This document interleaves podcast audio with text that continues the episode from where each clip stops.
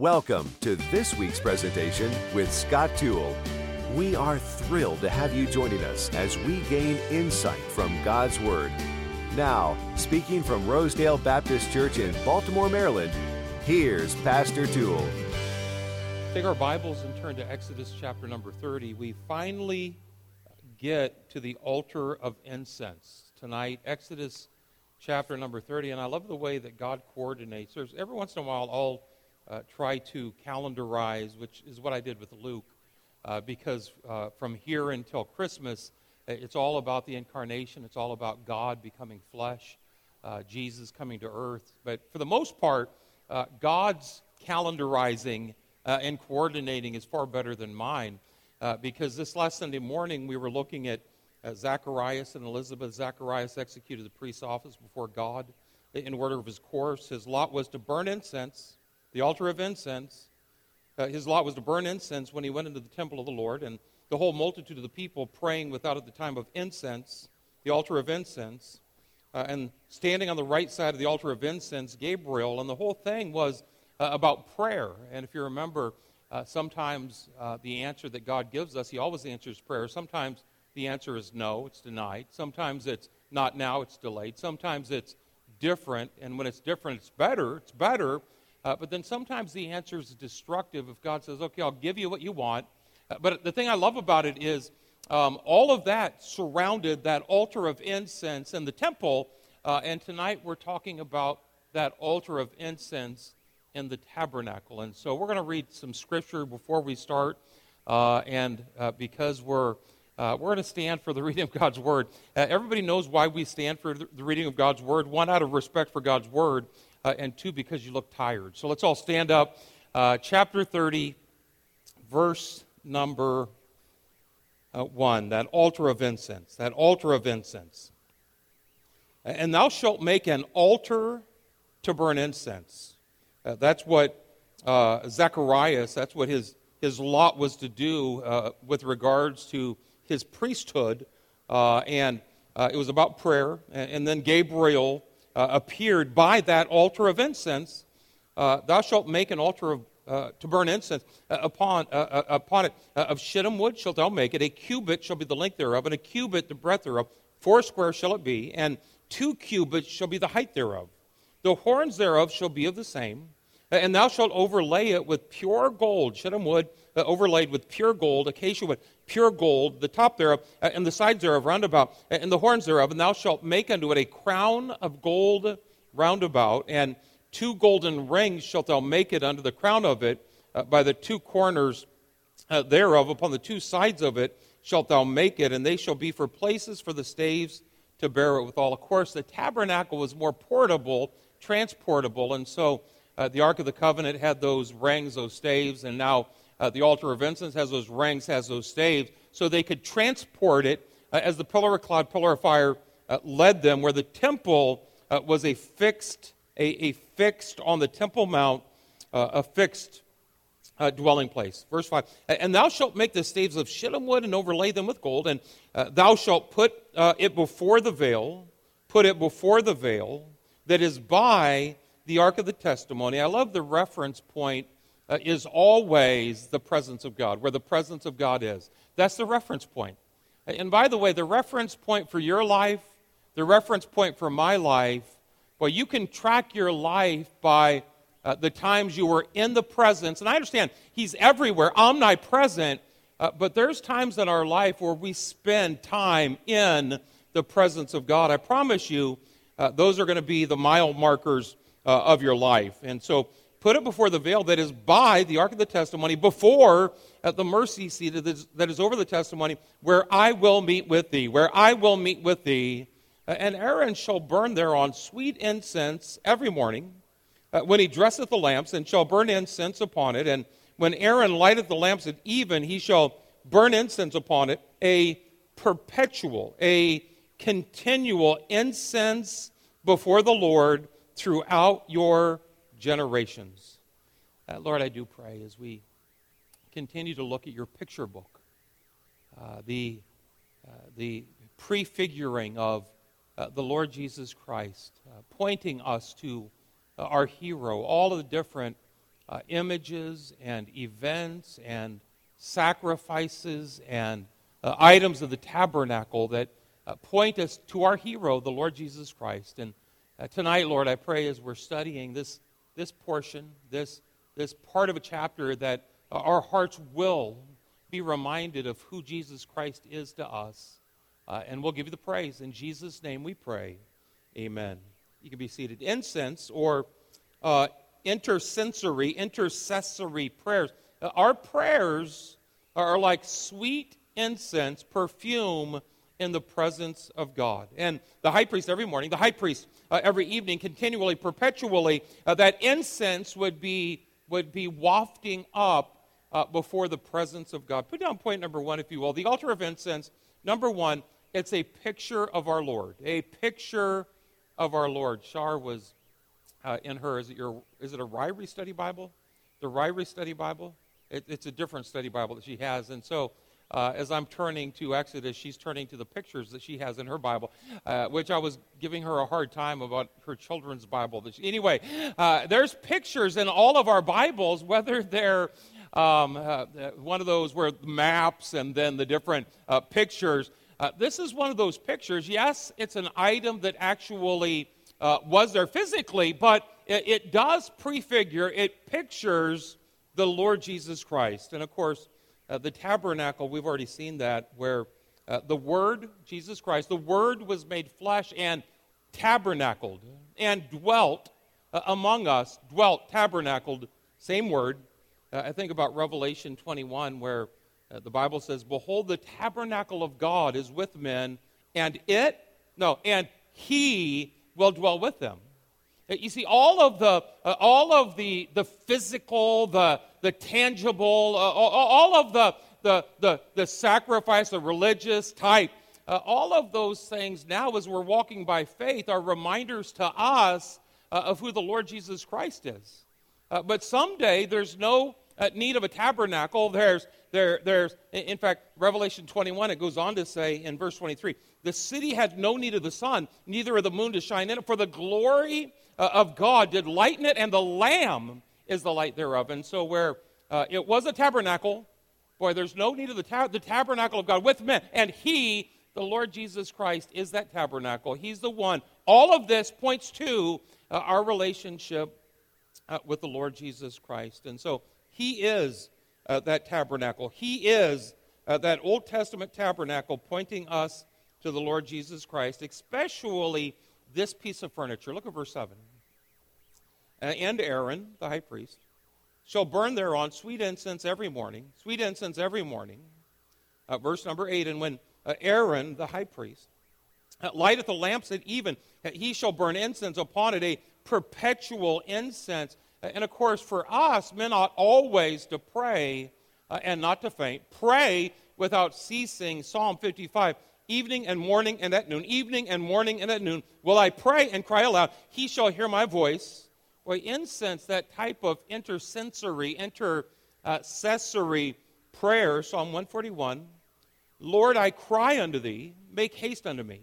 Give ear unto my voice when I cry unto thee. Let my prayer be set forth before thee as incense, and the lifting up of my hands as the evening sacrifice." And so the high priest every morning, the high priest every evening, that perpetual, that continual offering up of incense. How about our high priest in Hebrews chapter 7? "But this man, because he continueth ever," the Lord Jesus Christ, "he continueth ever, hath an unchangeable," our eternal, our greater than, our more excellent high priest, "who continueth ever, hath an unchangeable priesthood. Wherefore, he's also able to save them to the uttermost that come unto God by him, seeing he ever liveth to offer incense."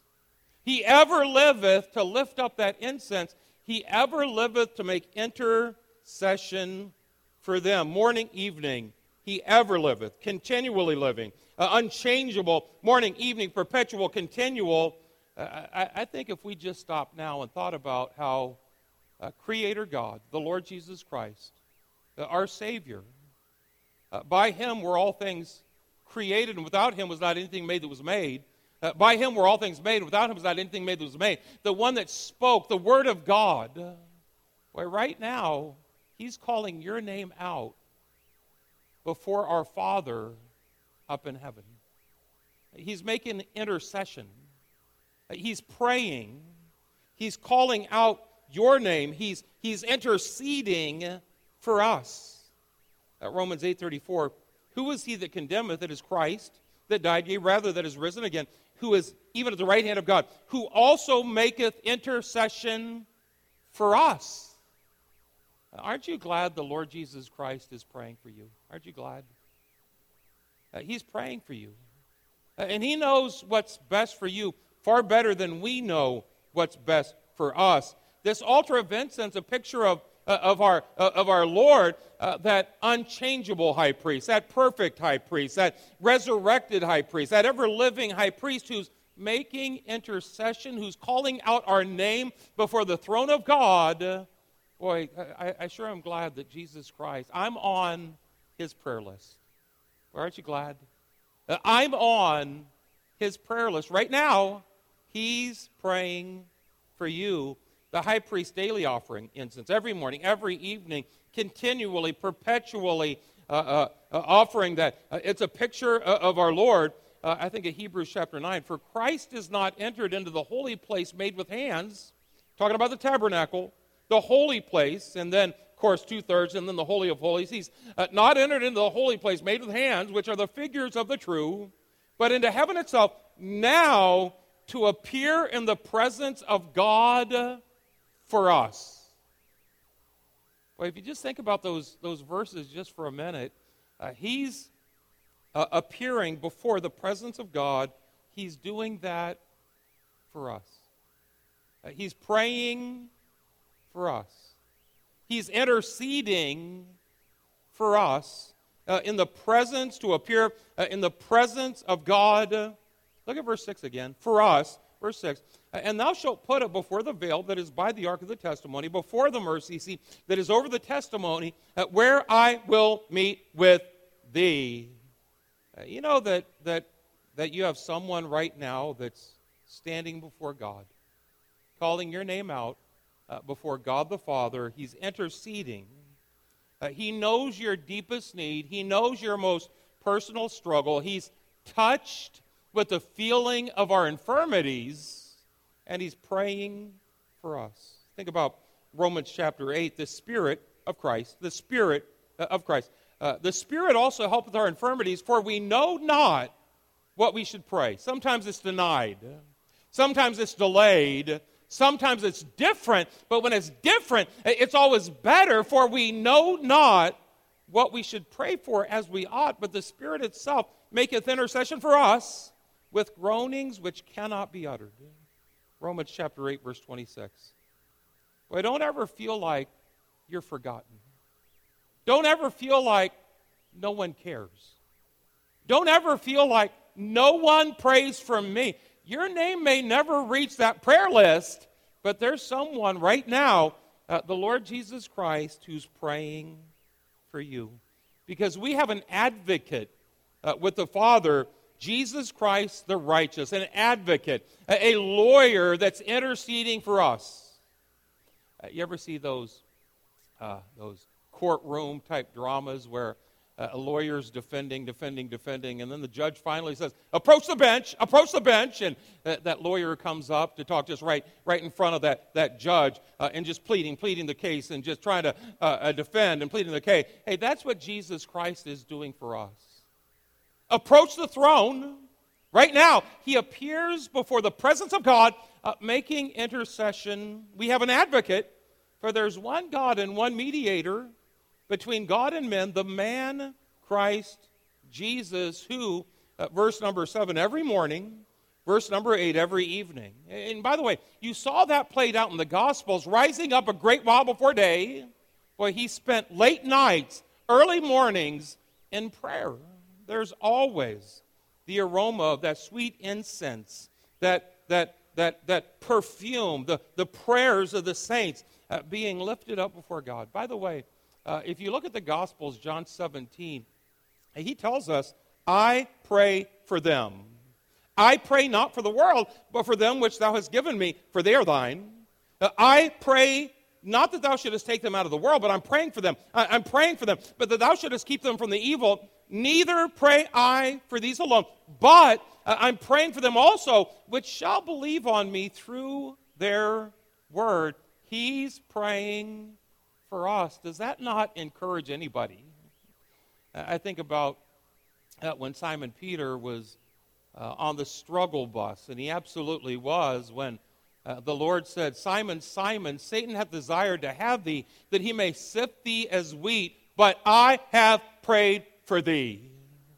Well, I'm glad that I have someone praying for me, and it's not someone who's just like me, sinful flesh, and I appreciate anyone who prays for me, but I'm really glad that the Lord Jesus Christ right now is praying for me. That song, Someone's Praying for You.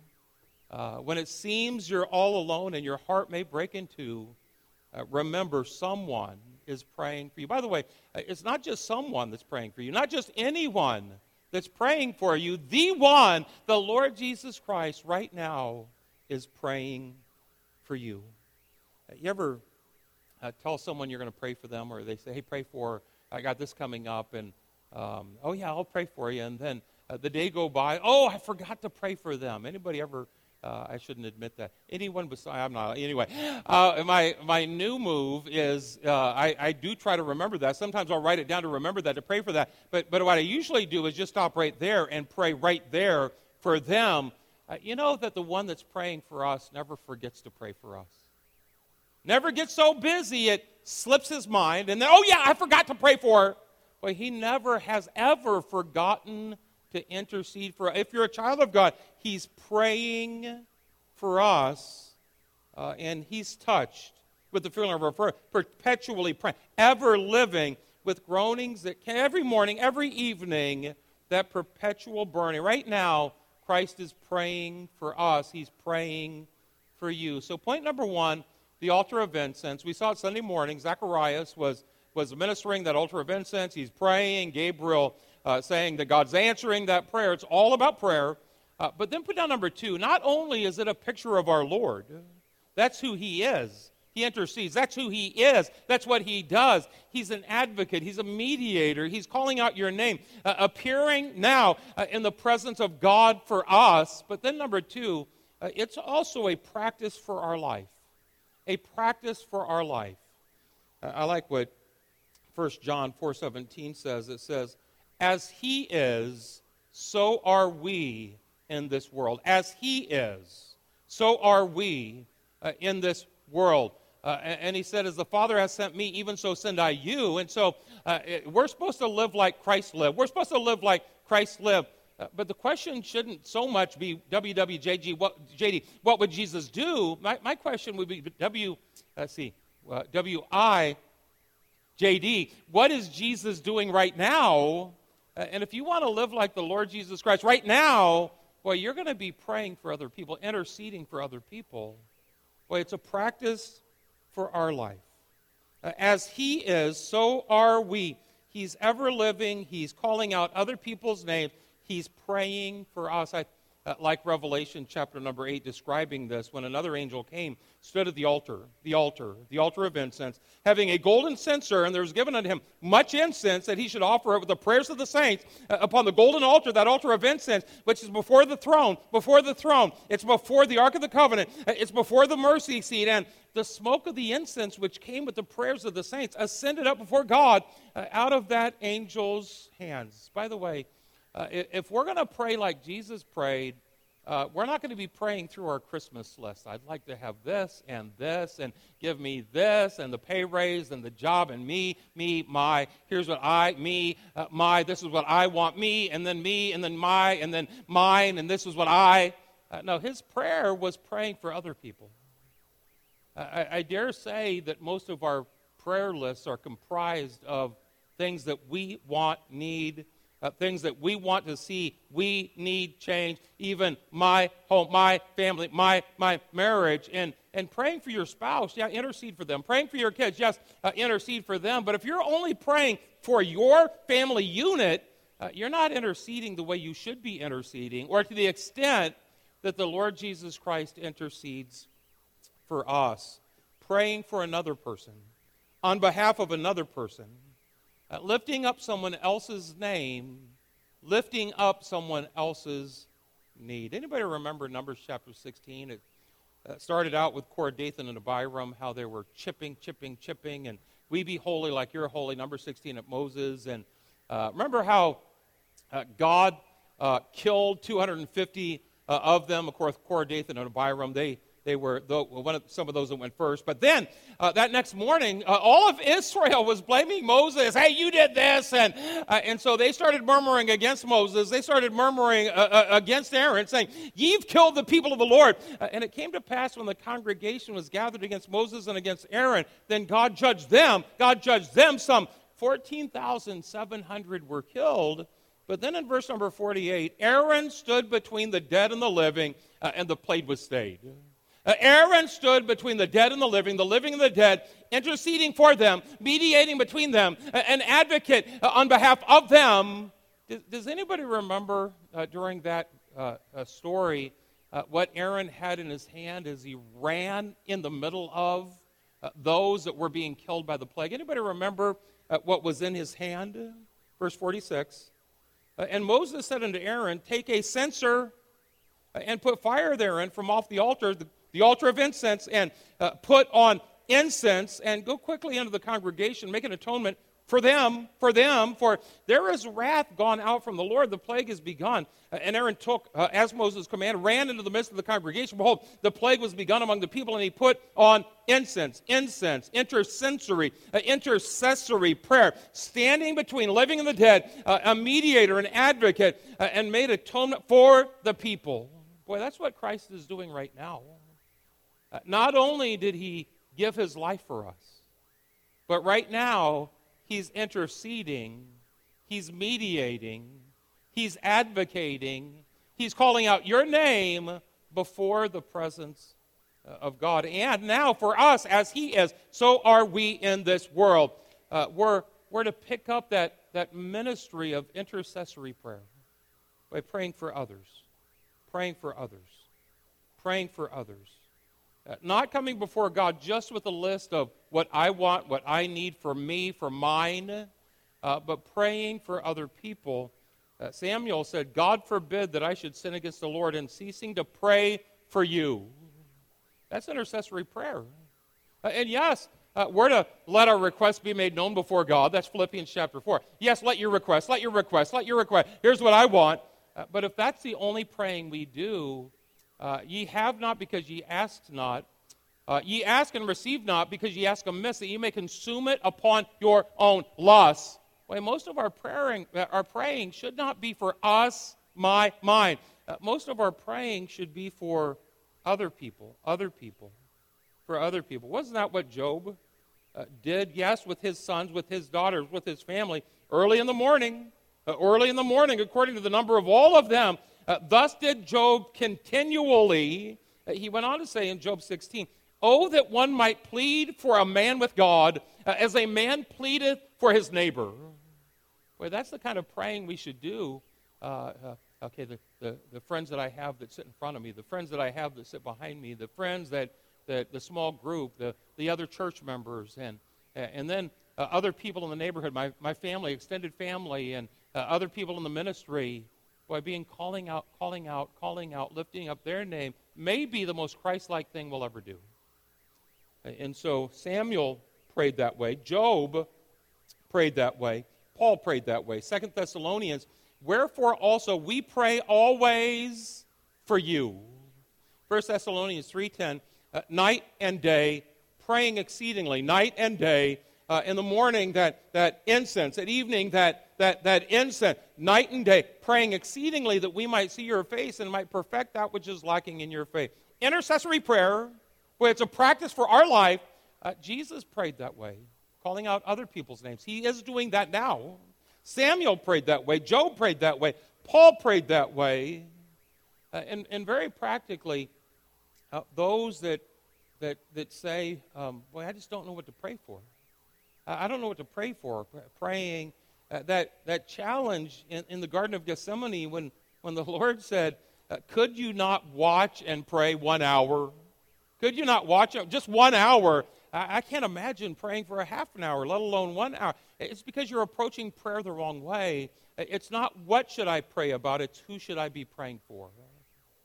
Well, if you change it from what do I want, what should I pray about, but who should I pray for, boy, that prayer list will be long enough to where you won't have time in 1 hour to pray for all of the names that are on that prayer list. It's not what, but who.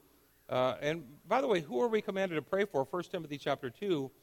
I exhort, therefore, that first of all, supplication, prayers, intercessions, 1 Timothy chapter 2, and giving of thanks be made for all men, for kings, for all that are in authority, that we may lead a quiet and peaceable life in all godliness, honesty, for this is good and acceptable in the sight of God, our Savior. We should intercede for kings, the president, governors, mayors. Boy, we should pray for, intercede for all that are in authority. When that police officer's coming up to give you a ticket, start praying for him, that he would. Anyway, and so who, not what, but who should we pray for? Boy, Ephesians 6:18 would add on to that, not just all men, all that are in authority, for kings. Ephesians 6:18, praying always with all prayer and supplication in the Spirit, and watching thereunto with all perseverance and supplication for all saints. All men, pray for them, all in authority, pray for them, all saints. Pray for them, morning, evening, perpetual, morning, evening. We're to live that kind of a ministry in prayer, in prayer. Let me give you one more, Matthew chapter 5.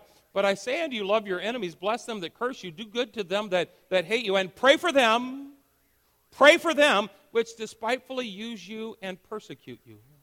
Let's see, for all saints, no, wait a second, for all that are in authority, no, wait a second, for all men, and then even those men that hate us and curse us and use us. Boy, the most Christ-like kind of praying you'll ever do is praying for other people. Praying for other people. You say, Pastor, if I started praying like that, I would end up praying without ceasing. If I started praying like that, I would be continually in a spirit of prayer. Men ought always to pray and not to faint. If we start praying who rather than what, I think there's a verse in Ezekiel that has been so misappropriated. Ezekiel 22:30, I sought for a man among them that should make up the hedge and stand in the gap before me for the land. I sought for a man. I've heard whole sermons on, boy, be a man, stand like a man, and I sought for a man. We need more manhood, and I'm all for that. But that verse there isn't talking about being a rugged man. That verse there is talking about standing in the gap before me for the land, before me for the land, before me for the land. An advocate, an intercessor, a mediator, someone that stands before God and the land and is praying for them. I sought for a man, I found none.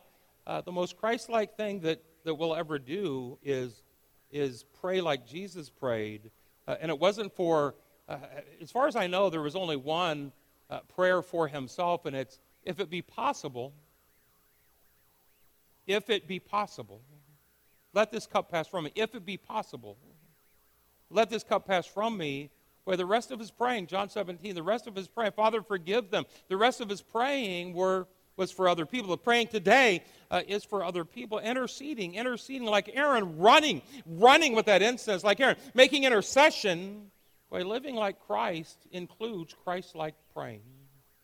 And so, number one, it's a picture of the Lord. Number two, it's a practice for our life. A picture of the Lord. He's now appearing in the presence of God, making intercession, calling out your name. You're on his prayer list, calling out your name. A practice for our life, that's what we should do. And by the way, I gave you a while back, I posed a question about the altar of incense being out of order. There is a debate over some of the wording on, is the altar of incense, I believe it's in the holy place. Some would say it seems like before the Ark of the the testimony. It seems like it's in the Holy of Holies. Others would say, I believe it's in the holy place, but then some think the altar of incense is there, but the censer is in the Holy of Holies. But either way, even if it's in the holy place, that was in chapter 25 with the menorah and with the table of showbread, and we don't get word on the altar of incense. Now, he's going from the inside out, the instructions for the tabernacle from God from the inside out. But it's not until 5 chapters later that we get to the altar of incense. I think that it might be, and this is all conjecturing, is because a lot of times that's the last thing that Christians do in their Christian life. Okay, I need the Bible, table of showbread. Oh, yeah, I need, let your light shine before me. And I need that, and boy, I got that check, and I got that check, and I got that check. Hey, I don't have time for everything, and so the one thing I'm going to run past. But a lot of times it's not until 5 chapters later that we remember our prayer time, our prayer life. I also think it's interesting that it's top-heavy because it's 1 cubit by 1 cubit, 2 cubits high. It's the one piece that seems like if you bump it, that thing's going to fall over. You bump it, that's going to crash over. Again, conjecturing whether 5 chapters later or whether that instability. But I do think that for most Christians, that consistent time in prayer, can be one of the hardest things. And so, a picture of the Lord, practice for our life, and then put down number 3, if you will. The altar of incense, it's partnering with our leader. 2 Corinthians, and of course, Jesus Christ is our leader. 2 Corinthians 5:20. We pray for you, intercede for you, 2 Corinthians 5:20. We pray for you in Christ's stead. In Christ's stead. Again, it's what would Jesus do? What is Jesus doing? He's interceding for Pete Walters, and so when I'm praying for Pete Walters, Jesus is also praying for Pete Walters. Hey, we're praying together. It's partnering with our leader. If 2 or 3 agree on one matter, it shall be done. But Jesus agreeing, I'm agreeing, we're praying together. Phil, Janice, if I'm praying for them, hey, Jesus is already praying for them. It draws us as we're praying together, the Lord Jesus Christ, our prayer partner. When we're praying for what he's praying for, automatically, our hearts are automatically drawn closer. We're yoking together. We're picking up that same ministry. By the way, look at verse number 1. And thou shalt make an altar to burn incense upon shittim wood or acacia wood, that kind of a crooked, thorny tree, that acacia wood that most of the time it pictures man, because even on the cross, he took man's acacia wood, man's thorny. It's a crooked kind of a tree, that crown of thorns on his brow. The Lord laid on him the iniquity of us all. And so that wood, but then verse 3, and thou shalt overlay that wood, with pure gold. It's man and God, we're coupling together, coming together, joining, unifying, Jesus Christ already interceding for us, and then as we're joining that ministry of intercession, praying for who he's praying for. Look at verse number 2. And this is really conjecture. I don't do much numerology. I don't put weight in it, but I think it's interesting that 1 cubit shall be the length thereof, and 1 cubit shall be the breadth thereof. 4 square shall it be, 1, 1. And 2 cubits shall be the height thereof. 1, 2, 1 long, 1 wide, 2 high. 2's the number of union. A number of union. Can 2 walk together except they be agreed? 2, 2, 2. For this cause shall a man leave his father and mother, and the 2 shall become 1. The 2 shall become 1. And so I think that the numbers are at least interesting in the fact that 2, that union, and 1, that unity. When we're praying for who the Lord Jesus Christ is praying for, our hearts are becoming one. We have our staff prayer time, and a lot of times, depending on how the book study or our devotion goes, we'll have the staff pair up, and then we'll share burdens. I know Pete with health and back and different situations will share burdens like that. And then as I'm praying for your burdens and as you're praying for my burdens, we automatically, we're drawn closer together automatically. It's a partnering together with each other. It's also a partnering together with our Lord Jesus Christ, because he's praying for us. We're praying for what he's praying for us. We're praying for others. And so number one, it's a picture of our Lord. Aren't you glad that right now he's calling out your name before God the Father? You're on his prayer list. You're on his prayer list. Number two, it's a practice for our life. As he is, so are we in this world.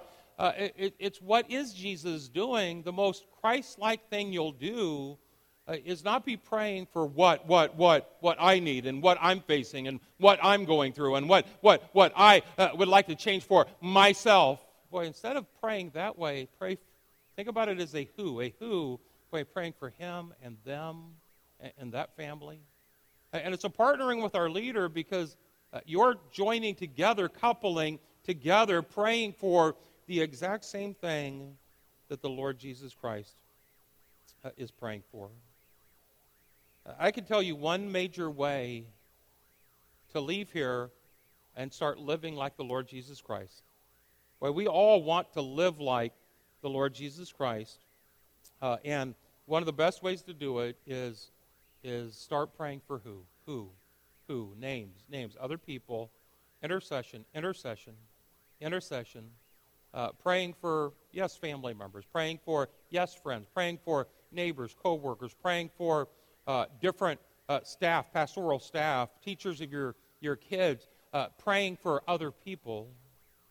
Boy, one of the quickest ways to start living like the Lord Jesus Christ, because he's ever living right now to make intercession. He's calling your name out to God. And so live like the Lord Jesus Christ. Pray like the Lord Jesus Christ. And then one of the quickest ways, best ways to be unified with the Lord Jesus Christ is to start praying for who he's praying for, and that's calling out the names of other Christians, other people, all saints, all men, all that are in authority, and all the enemies and critics that you have.